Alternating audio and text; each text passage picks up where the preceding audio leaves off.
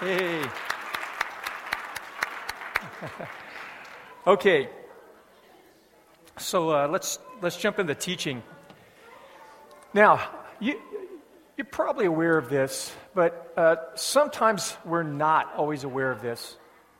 But one of the things the Bible stresses is that when we get together like this, that Christ is this guest among us that he's actually a guest, he's actually here.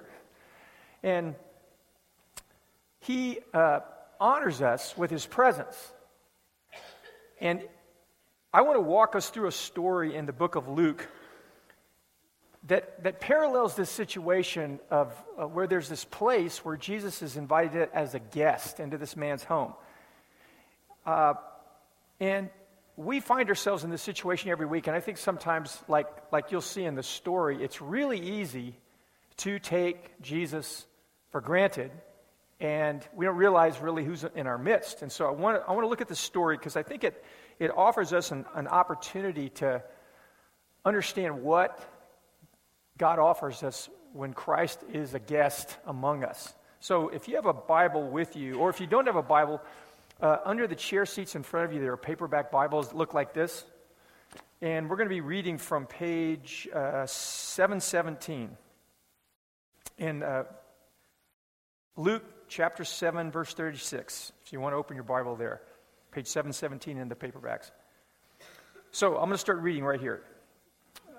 Uh, oh, let me tell you something just to briefly. This, this little story is like a, it's like a three act play.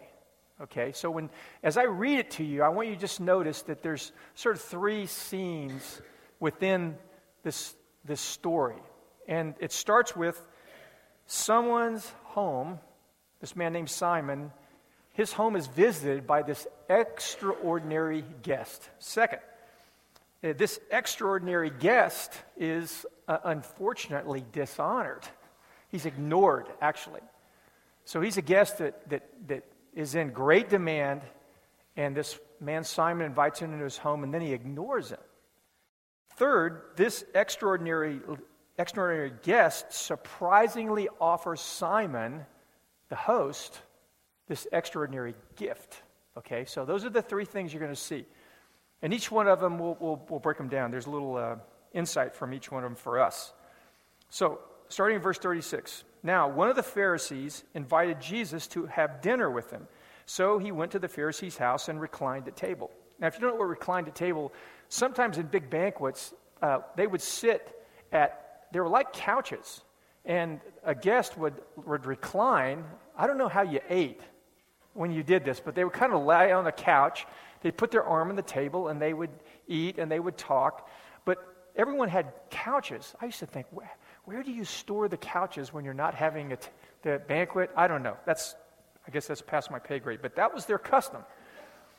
So it says uh, he was reclining at table when a woman who had lived a sinful life in that town learned that Jesus was eating at the Pharisee's house.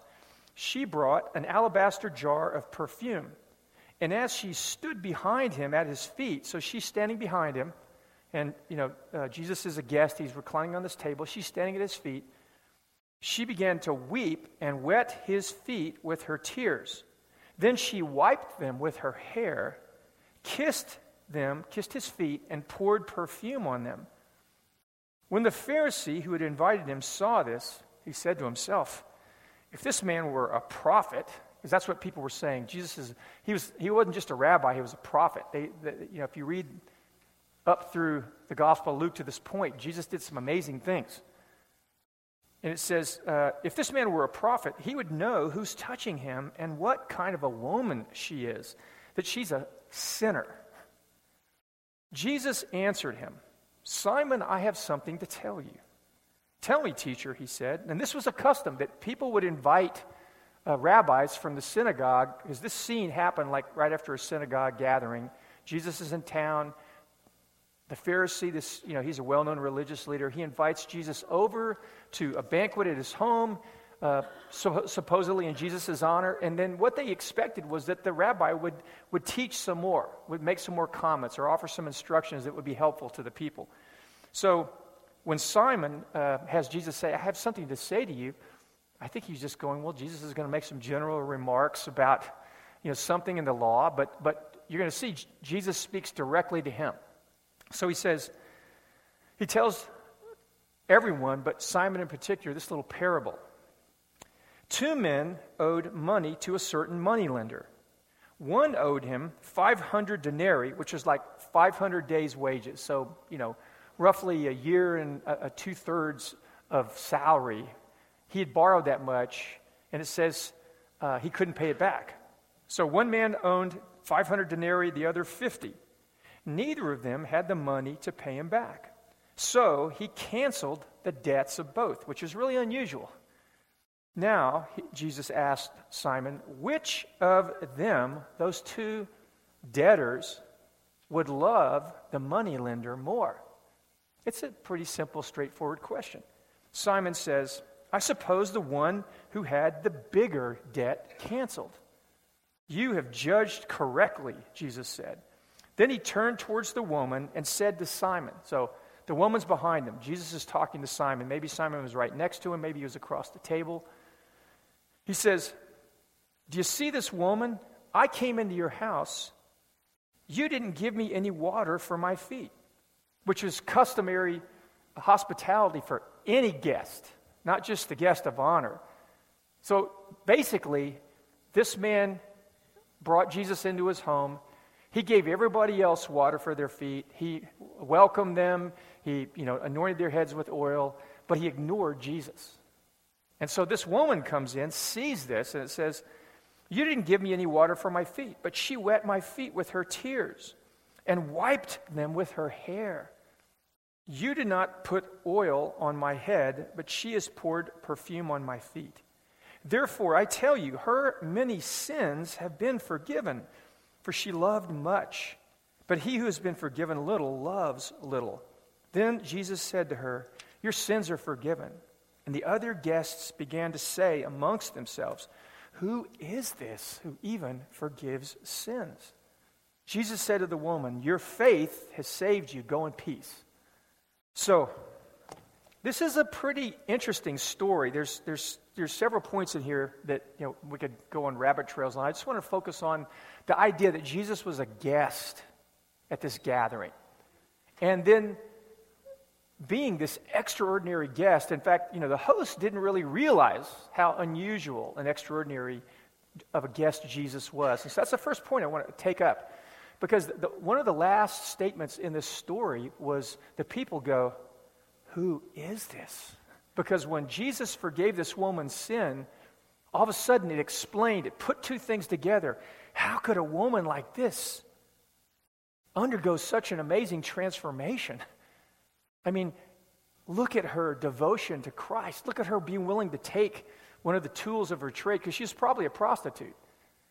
Her perfume, which is a part of their trade. You know, they lived in a time where everyone didn't shower regularly, right? And so she would use perfume to, you know, enhance the experience. But she, what she had was very, very expensive perfume. In fact, that this perfume, scholars have said, would be worth a year's wages. And she's pouring it on Jesus' feet because she doesn't want to disturb him. So she's standing behind him. And they see this change of character and change of heart in this woman, and they marvel at it. And then they realize this is the result of Jesus forgiving her of her sins. And so they say, you can read through the Gospel of, of Matthew, Mark, Luke, and John, and you'll get this common refrain. People would meet Jesus and they would see him do these amazing things, and they go, Who is this that even the wind and the storms obey him? Who is this? Or just a chapter or two before this, Jesus stopped a funeral procession, touched the dead boy, and raised him from the dead because he was the only son of a widow raised the little boy from the dead, people went bananas. You know, remember a few weeks ago when Tim Troyer was here and he told a story about uh, this young convert sharing, uh, uh, going and praying for one of his neighbors who had died and him being raised from the dead right there? Those kinds of things happen in the name of Jesus still today. Jesus would see these people with these uh, out of control lives. And, you know, people understood back then, and, and some people do today, that there are demonic, there are supernatural powers that can invade someone's life and completely take over their life and just ruin them. Jesus, and, and those people can't, aren't helped by anything or anybody, and their lives are just wrecked. Jesus would come along and encounter them and set them free, and people would go, Who is this? That even the demons obey him. They would hear this wisdom. Jesus would, would say things that just stopped the show, that changed people's lives. And people would go, Who is this? So, this Pharisee, Simon, he invited Jesus into his home, but he didn't really know who came into his home. It, he said, you know, he, it, it, infers in here that he, he, Jesus had the reputation of being a prophet because prophets did those kind of things in the Old Testament. But prophets didn't forgive sins. This was like another order of person. And so he's curious. He invites Jesus into his home. And this, who is this, is, is the same person that, that we welcome he comes when we gather every week. In fact, even if two or three of you gather at work or in your home or at you know, Starbucks, sitting in your car, Jesus is right there with us. The same Jesus that we're reading about here. This extraordinary guest. And so, what we're talking about today is, is hosting the guest. We host the capital T, capital H, capital E guest every week when we get together. So then, then this man and us have that in common. Secondly, this man failed to show, though, the, the customary, just neighborly hospitality when Jesus came in, which was interesting, given the fact that th- that culture was very, very attuned to demonstrating hospitality, especially to really important guests. And Jesus was felt at this point. He isn't very controversial at this point when you're reading the Gospels. There's hardly any stir or pushback or controversy around him. It's going to kick in pretty soon if you read the book of Luke, because Luke is more or less chronological. And so you see the developments of the story of Jesus more clearly, whereas Matthew and Mark kind of mix them up and organize the gospel a little differently. But Luke is telling the story sort of from the beginning to the end, the story of the life of Jesus. And so Simon fails to extend this basic hospitality. When you came in the house, because they walked through muddy, dirty streets, you know, where, where animals, uh, there's, you know, you know what was on the streets, right? You get it? People walk through it, then they come in your house. That, so it was, it was sort of like you know, we want to show you hospitality, but we also don't want you tracking that in our, our house. So they would have their servants in, in a big home of, of wealthier people, like this Pharisee probably was. They would wash people's feet. It was just a courtesy. It was, in fact, it was a courtesy for your own home. But they didn't do that for Jesus. Secondly, when you would come in, they would welcome you, they'd hug you. I don't know if you've ever been in a culture like my family in Texas are huggers. And sometimes I hug people and people kind of go, you know, I could tell, oh, you're not from a hugging culture. And so I've learned to kind of give them the, sh- the safe shoulder hug, you know, you like that, just a real quick, well, nothing weird going on. I'm a pastor, I'm not one of those kind of pastors, right? But my family, you know, you come into my family, they just slobber all over you and they give you a new name, like we were joking with Jeremy about that. Because everybody in my family has nicknames. You know, I don't even know if I remember some of my family's names, but they're all cute nicknames. They're not uh, like Terry Wardle talks about how his family used really cruel nicknames. My family wasn't like that. They were Southerners. His family was from, you know, Western Pennsylvania. But my family, you know, uh, my nickname was Don D. Now, isn't that a wonderful name to have as a boy? You know, Don D. My friends would come over and they go, Don D. You know, Don D. That's like a little character in a book, right? And my friends would kind of mock me with that because I couldn't say when I was a kid John Lieb. I'd say Don D, you know, that was just when you're a little kid. So that stuck with me. I have cousins. I saw, I saw one of them, t- talked to him on the phone when I was in Texas a couple weeks ago. Hey, Don D. I just give him the silent treat for, for a minute to remind him I don't like that. But, but when you came into these homes, they hugged you. They kissed you on the face. It was a sign of affection, it was a sign of hospitality and kindness. Jesus came in. Everybody else gets the treatment. They ignore, this host ignores Jesus. Then, on top of that, they would also show this kindness if they would take perfume and they would put it and just put a dab on someone's forehead or on their, the top of their head. And it would just create this, you know, more pleasant experience for someone who's at a banquet. And so everybody's got the sweet, uh, fragrant perfume on. The whole home is full of it except Jesus. So you get the picture? How this is awkward. This is rude. Then, on top of it, he gets seated at the place of honor and he's been ignored and dishonored essentially, right? This woman comes up behind Jesus and starts weeping and, and with her tears wiping his feet and then and wiping off the dirt and the sludge with her hair. And it's obviously she's, uh, she's just showing this fe- affection and honor for Jesus, and she's kissing his feet, and she's pouring this expensive perfume on his feet. So she's doing what should have been done. But because everyone knows she's a prostitute, and everyone was puzzled, though, by her behavior, she's honoring the prophet, but she's a prostitute. What is going on here? And the fact that Jesus doesn't, like, shoo her away, because that's the way the Pharisee dealt with people like that. Now, you, you may wonder, well, how does, how does she get in his house if, if that's the way he treated people? Well, it was another custom. When you had a big banquet, uh, people could come into it. You had to, you know, be hospitable, maybe in a way that you weren't normally. And so she comes in. She hears about Jesus. She comes in, and she has this reputation. And there's three things that she did that we used to need to take note of because I, I, I want to mention it now instead of the end because I think there's something else we should do at the end. But she recognized how extraordinary Jesus was when other people didn't. Okay? So we're supposed to take note of that. If people around us, when we gather, they aren't honoring Jesus faithfully, because for whatever reason, maybe they used to recognize him and be devoted to him, but they're not as much, they're a little restrained, we need to recognize who he is. That's how it starts. Secondly, she came to the gathering prepared to honor Jesus extravagantly. A lot of times, you know, we, we don't really come to church. We're kind of wondering, it's, it's almost like a habit. I come to church, I gather with my friends, you know, for a Bible study, and we just sort of go in, uh, you know, but we don't realize who's going to be there with us and that we're supposed to go there for Him.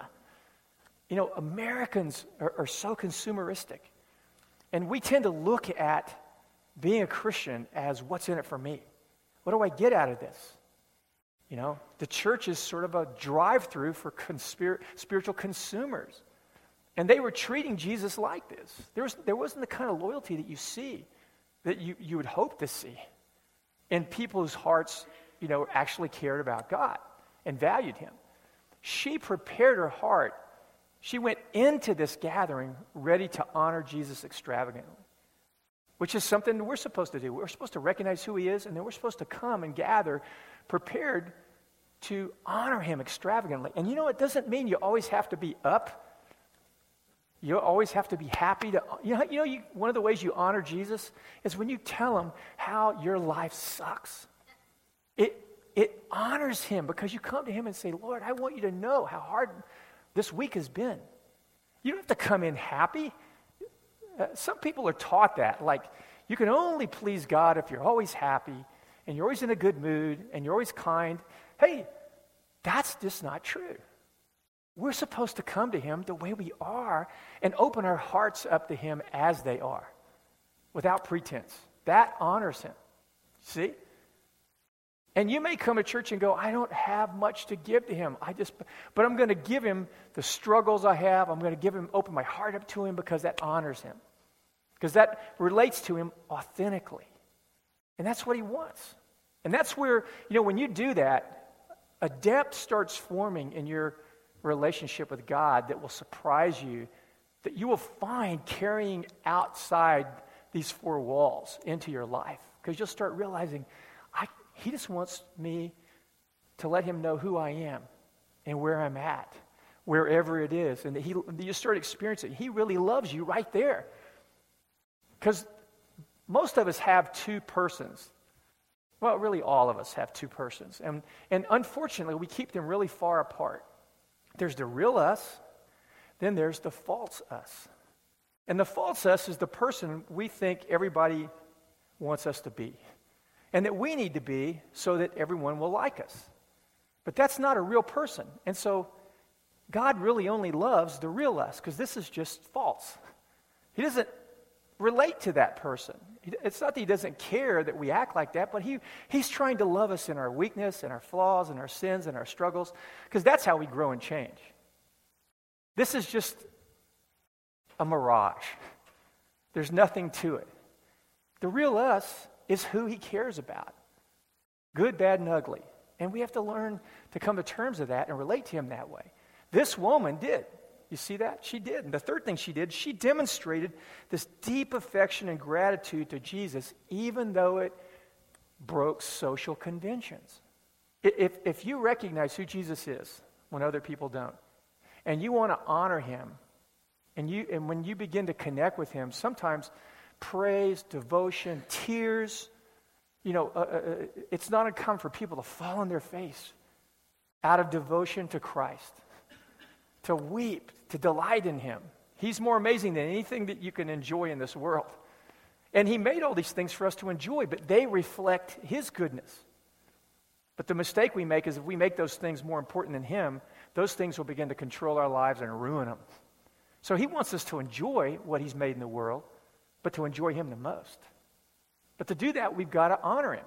And, and we have to do it as a community also. That's a part of this. So Simon judged Jesus for this welcoming response to the woman. He looked at Jesus and said, Doesn't this guy know this woman's a prostitute? It looks like she's coming on to him. What is wrong with him?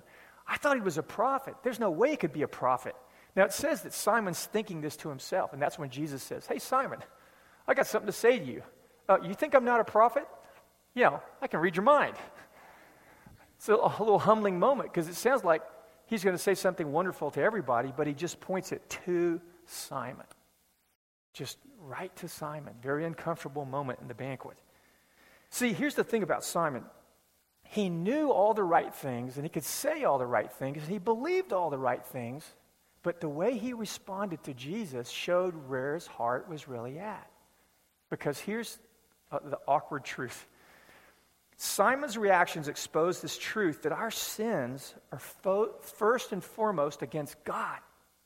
You know, it, it, Simon started looking at the woman and judging her and saying, Man, what is that woman doing in this banquet? And then, oh my gosh, what is she doing next to Jesus? And oh my gosh, Jesus, there's no way he could be a prophet if he can't see how wrong this picture is. And David said something, I'll go back in the Old Testament, in, in one of his, the famous Psalms that he wrote. And it was a psalm he wrote after he had committed adultery and killed the woman whose husband she, he was involved with. He had him killed, and then he lied about it and covered it up. And later on, God, there was a, there was a, a pause, and then God dealt with him. And David wrote this psalm. It's a psalm of, of confession and contrition. And, and in Psalm 51, verse 3, he says, I know my transgressions and my sin is always before me. So he was talking about the burden that people feel, that we all feel when we have guilt before God, when we've sinned. And David had sinned by misusing his office to take something, another man's wife, that wasn't his, although he, he was married. He had kids, he had everything he could want, but he coveted more, which is one of our problems, right? He sleeps with this woman. Then he covers it up. Then she becomes pregnant. And he goes through this whole scheme that, that utterly blows up in his face. And finally, he has the man killed. And, and, and he gets other people involved in his sin. And then here's what he says. So he says, now, now he says, My sin is always before me. So eventually he married Bathsheba and he had another child, and this child became Solomon. King Solomon, who was born out of this relationship. It's amazing. And the word Solomon means loved by God. So it shows you the grace of God, even a, a bad mistake, a bad sin like this.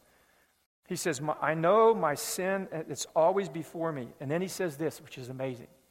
Because it doesn't sound like that whole deal with Bathsheba had anything to do with God, essentially. David says, Against you, you only have I sinned and done what is evil in your sight, so that you are proved right when you speak and justified when you judge me. And all the commandments that we break, uh, a list like the, of the Ten Commandments dishonoring our parents, murdering, stealing, lying, coveting. To break any of those commandments, you have to break the first commandment first, which is don't have any other gods before me. Because when I lie, I lie for me. When I steal, I steal for me. When I covet, I covet for me. And God says, You're not supposed to be first in your life. I am. And if, if I'm first in your life, I provide you with every good thing you need to enjoy.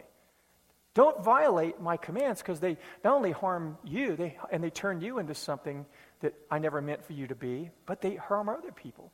And they harm me. And here's the this is where the heart of God is revealed in this, and where, you know, Simon doesn't get it. This judgment he had towards this woman and this judgment he made towards Jesus was something that, that the Bible just condemns over and over and over and over. We can call people on the carpet. We can challenge and confront one another, but we're not supposed to judge. There's a difference. What this guy did was he failed to realize, like we often do, is that when we sin against people, they are not the real victim. God is. Remember what Jesus said? It's, it's, a, it's a familiar passage. It's the easiest one to remember, so I, I like to cite. I could cite 50 other ones. But Jesus said, however you treat the least among you, the poor, immigrants, the hungry, prisoners, the naked, the elderly, orphans, the weakest people, the people who have nothing to offer you. That's how you treat me. It's a challenging idea. But it's the, it starts, that whole idea starts in the book of Genesis, where God says, everybody around us is an image bearer of God. And they have this incredible dignity. No matter how they act, no matter how, a, how vile a crime a prisoner may have committed, and how deserving they are of, of some kind of punishment, they still bear the image of God, and we should treat them with a certain kind of respect. We should treat strangers. Remember, we talked a few weeks ago about, about love, how we encounter God when we love our friends and family, when we love our strangers, and when we love enemies. That the gospel says from the beginning of the book to the end that that kind of love is what we're all destined for. And if we love those people, we will meet God in them. He will become real to us in a way that more real to us than we think he should be this way. This is the sad thing. Really judgmental people and really sinful people are always trying to have this kind of relationship. I just want this relationship with God, but I want to do, be able to do whatever else I want. But it's like saying, God, I don't want you to be God because I want to do whatever I want in my life. And if it hurts other people, well, you know, you'll always forgive me. That shows that your heart hasn't been changed by grace and forgiveness. And so, what character at this point in the story? There's three characters in, in the story, in this, this little three act play. We're going to, I'll show you the last part of the story here. There's Jesus, there's Simon, and then there's the sinful woman. Which one in the story, let's just say Simon the sinful woman, do you most identify with at this point in your life? Where are you at? Jesus is a guest here every week. He's a guest in your life. He follows you around. Which one of these two people are you more like? As hard as it may be to contemplate that, if, if you're, not, you know, if you're drawing the, the point properly. So here's where the story goes. It's a surprise. Jesus tells the little parable, and the, the parable does point out to Simon how wrong he's been. But this extraordinary guest that we have among us never is about just trying to expose how wrong we are. This, the parable shows Simon what's really in his heart. He's a Pharisee. The word Pharisee means holy one. These were the most moral people in their community. They were the people who were most serial, serious about their community being in proper order and about worshiping God and loving God. But it's really easy for us to say the right thing with our lips, but our hearts to be way, way, way, way away from where our lips are and what we're saying. And again, that's that two person thing. This woman had closed that gap because she met Jesus. She had already met Jesus before she came to this scene. That's why her heart was changed. When she came in, the change of heart didn't earn her forgiveness. She had already heard the good news through Jesus, and she'd already been changed by it. That's why she came into this scene.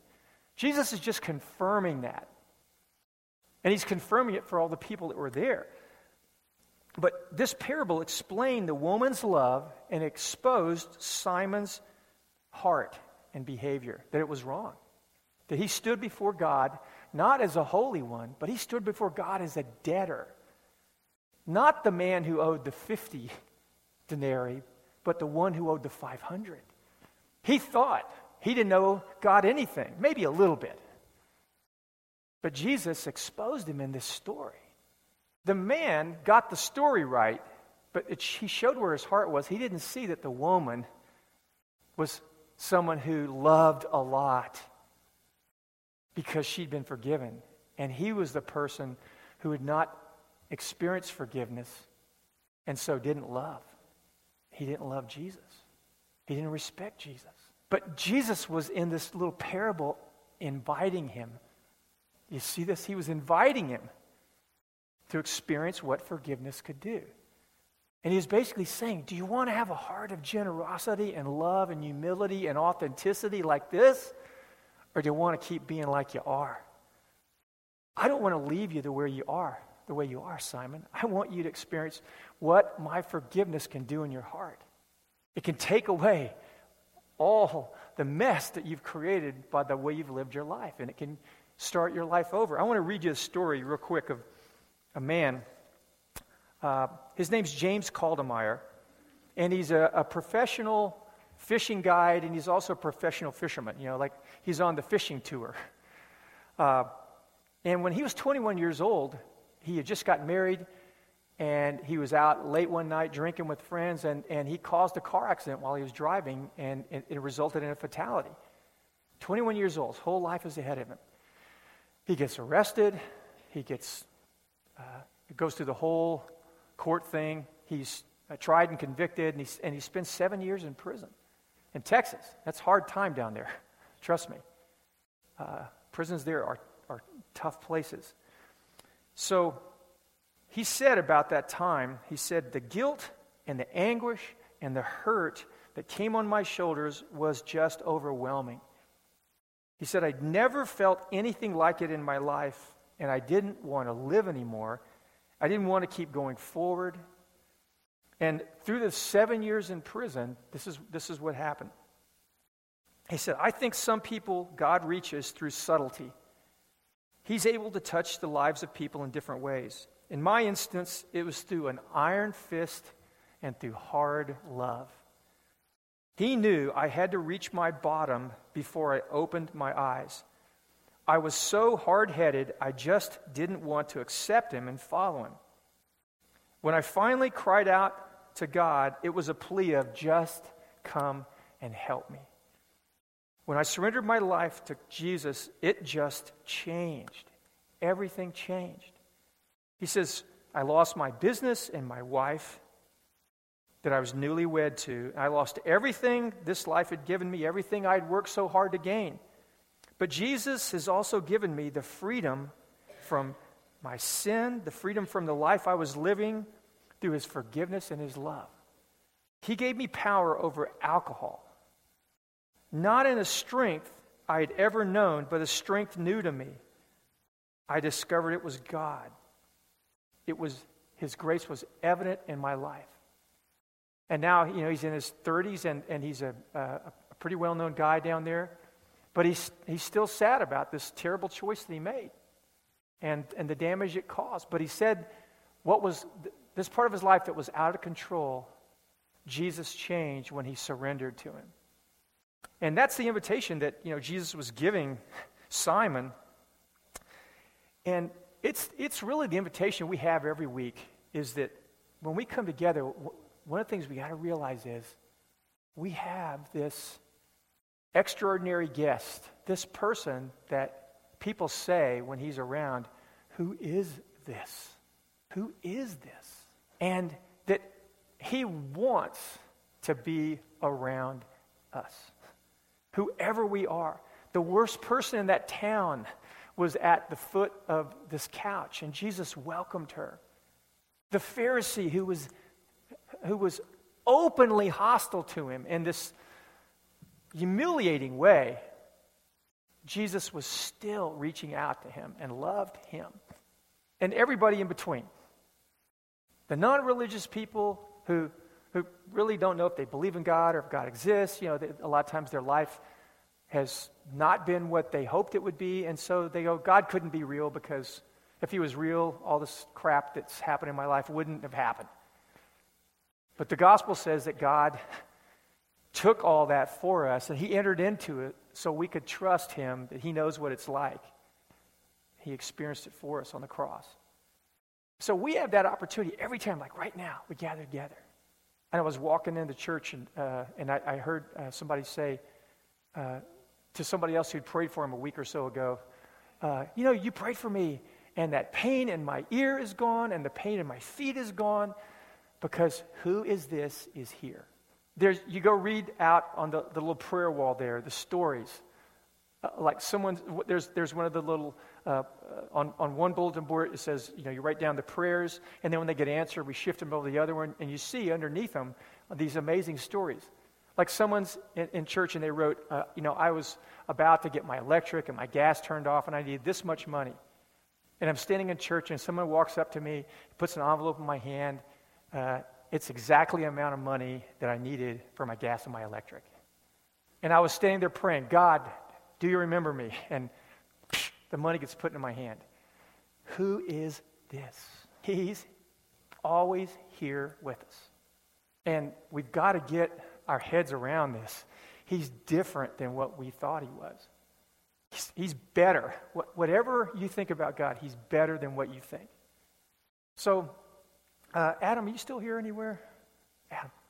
We just gonna, I just want to close and just give God a little space to to speak to you and for you know you to respond to him and and if you feel like in your heart you know you've been more like the pharisee simon in terms of your response to jesus and and and how amazing he is and wonderful he is then i just want to give you a little space to to sort that out with him and talk to him and just Open your heart up to Him. You can be just like this woman who came and stood behind Jesus and just wept and, and said, Thank you so much. Because here's the thing about forgiveness.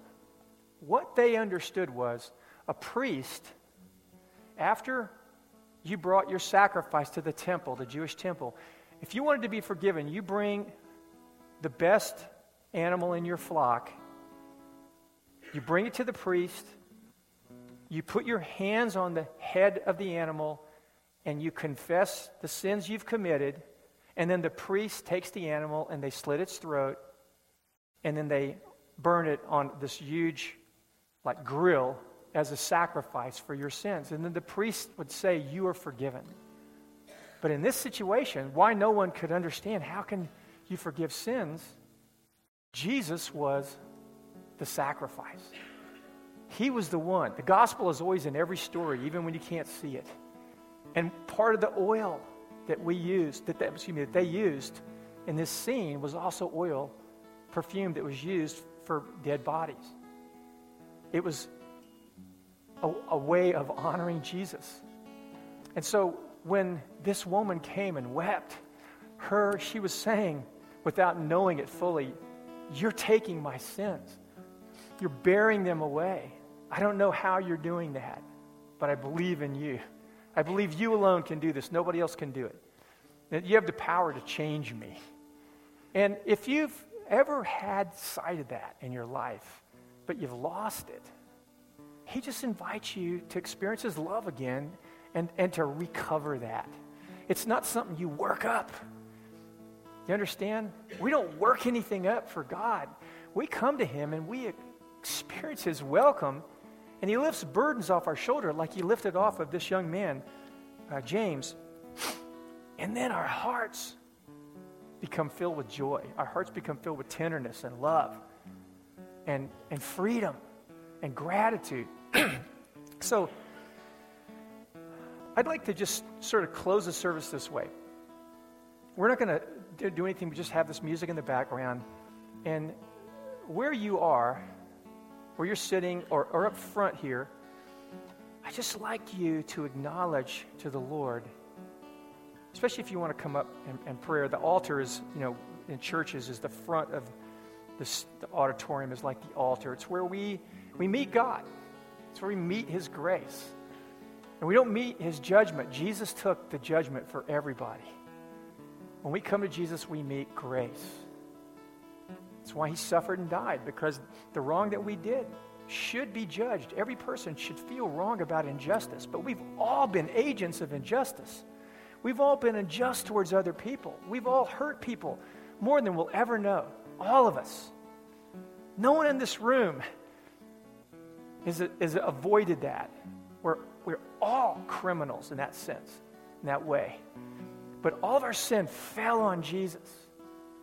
Because God said, I don't want you to live under that. I want your hearts and lives to change. So I just want to allow you to spend some time with who is this, this person. And he wants to meet you wherever you are.